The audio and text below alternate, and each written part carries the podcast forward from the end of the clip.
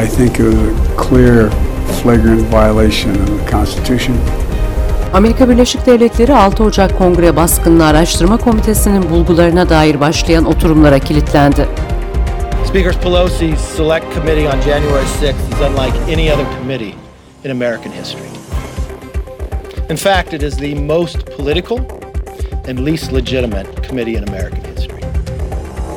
Teksas'ta bir ilkokula saldırı ardından silah kontrolü tasarısı Temsilciler Meclisi'nde ilerlerken Demokratlar ve Cumhuriyetçiler arasındaki derin görüş ayrılığı sürüyor. uh, the Senate in a bipartisan way for legislation that can pass the Senate, uh, that can make a difference to save lives uh, for the children. Beyaz Saray, Küba, Venezuela ve Nikaragua liderlerini bu hafta Los Angeles'ta dokuzuncusu yapılan Amerika zirvesine davet etmedi. Cumhurbaşkanı Erdoğan ise Venezuela Devlet Başkanı'nı Ankara'da ağırladı. Bu kapsamda Venezuela'ya yönelik tek taraflı yaptırımlara karşı olduğumuzu Sayın Cumhurbaşkanı ile bir kez daha paylaştık. Hazine Bakanı Janet Yellen, Amerika'nın kabul edilemez enflasyon seviyeleriyle karşı karşıya olduğunu söyledi. Hazine ayrıca Rusya'nın tüm borç ve hisse senedi alımlarının yaptırımlar altında yasaklandığını duyurdu. Amerikan Dışişleri Bakanı Blinken, Rusya'nın Ukrayna'da yaklaşan gıda krizini Batı'ya şantaj için kullandığını söyledi. Merhaba, Washington raporuna hoş geldiniz. Ben Serra Karaçam. Haftanın özetleriyle karşınızdayız. to insurrection have put two and a half centuries of constitutional democracy at risk. The world is watching what we do here. America has long been expected to be a shining city on the hill, a beacon of hope and freedom, a model for others when we are at our best. How can we play that role when our house is in such disorder? 2020 seçimleri ardından 6 Ocak 2021'de seçim sonuçlarına tepki olarak başlayan kongre baskını ayaklanması ile ilgili araştırma yapan komitenin kongre oturumları başladı. Yaklaşık 11 aylık soruşturma sonucu bulunanlar ortaya çıkacak ve kapalı kapılar ardındaki tanıklıklar sona eriyor. Meclis Komitesi Haziran ayı için planlanan 8 kamuya açık oturumun ilkine Perşembe gecesi başladı. It has used congressional subpoenas to attack Republicans, Açılış oturumunda komite liderleri 6 Ocak isyanını Başkan Trump'ın seçim sonucunu bozmaya yönelik kampanyasının doruk noktası olarak özetledi. President Trump sent a tweet on the screen now telling people to come to Washington on January 6th. Oturumların ardından komite, Trump destekçileri tarafından Kapitol'e yapılan baskınla ilgili bulgularını özetleyen tam bir rapor yayınlayacak. İlk gün Trump'ın asker eliyle oy sayımına müdahale ve seçimleri yenileme planlarına dair iddialar yeniden dile getirildi.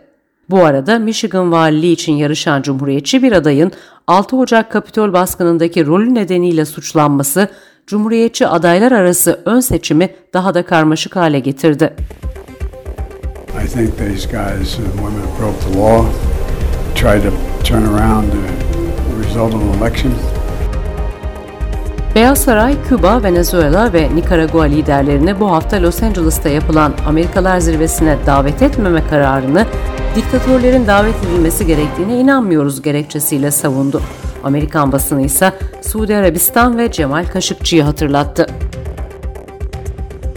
A lot of hard work has gone into this summit and uh, a lot of strong and uh, constructive diplomacy so far, I believe.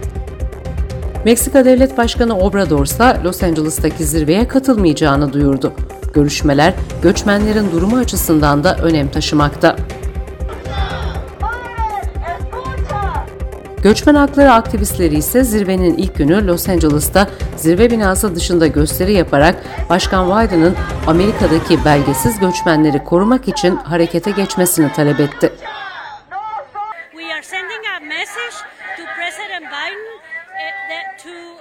Aktivistler demokratların cumhuriyetçi senatörleri bahane etmemesi, başkanın yetkilerini kullanması çağrısında bulunuyor.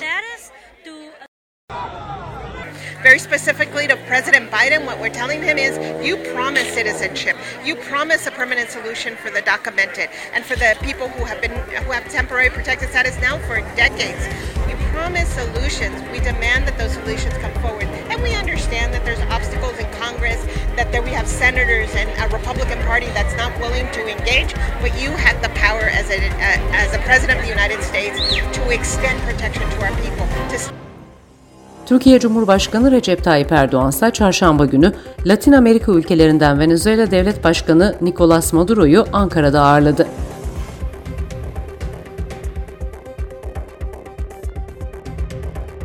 Tek taraflı yaptırımlara yönelik ilkesel tutumumuzu özellikle vurguladım.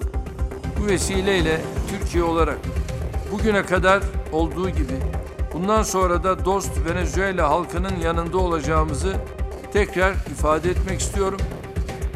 Erdoğan, Venezuela'ya yönelik tek taraflı yaptırımlara karşı olduğunu söyledi. Amerikan Temsilciler Meclisi, Teksas ve Buffalo'daki kitlesel saldırılardan kurtulanların acı ifadelerini dinledikten sonra yeni bir silah düzenlemesi için harekete geçti.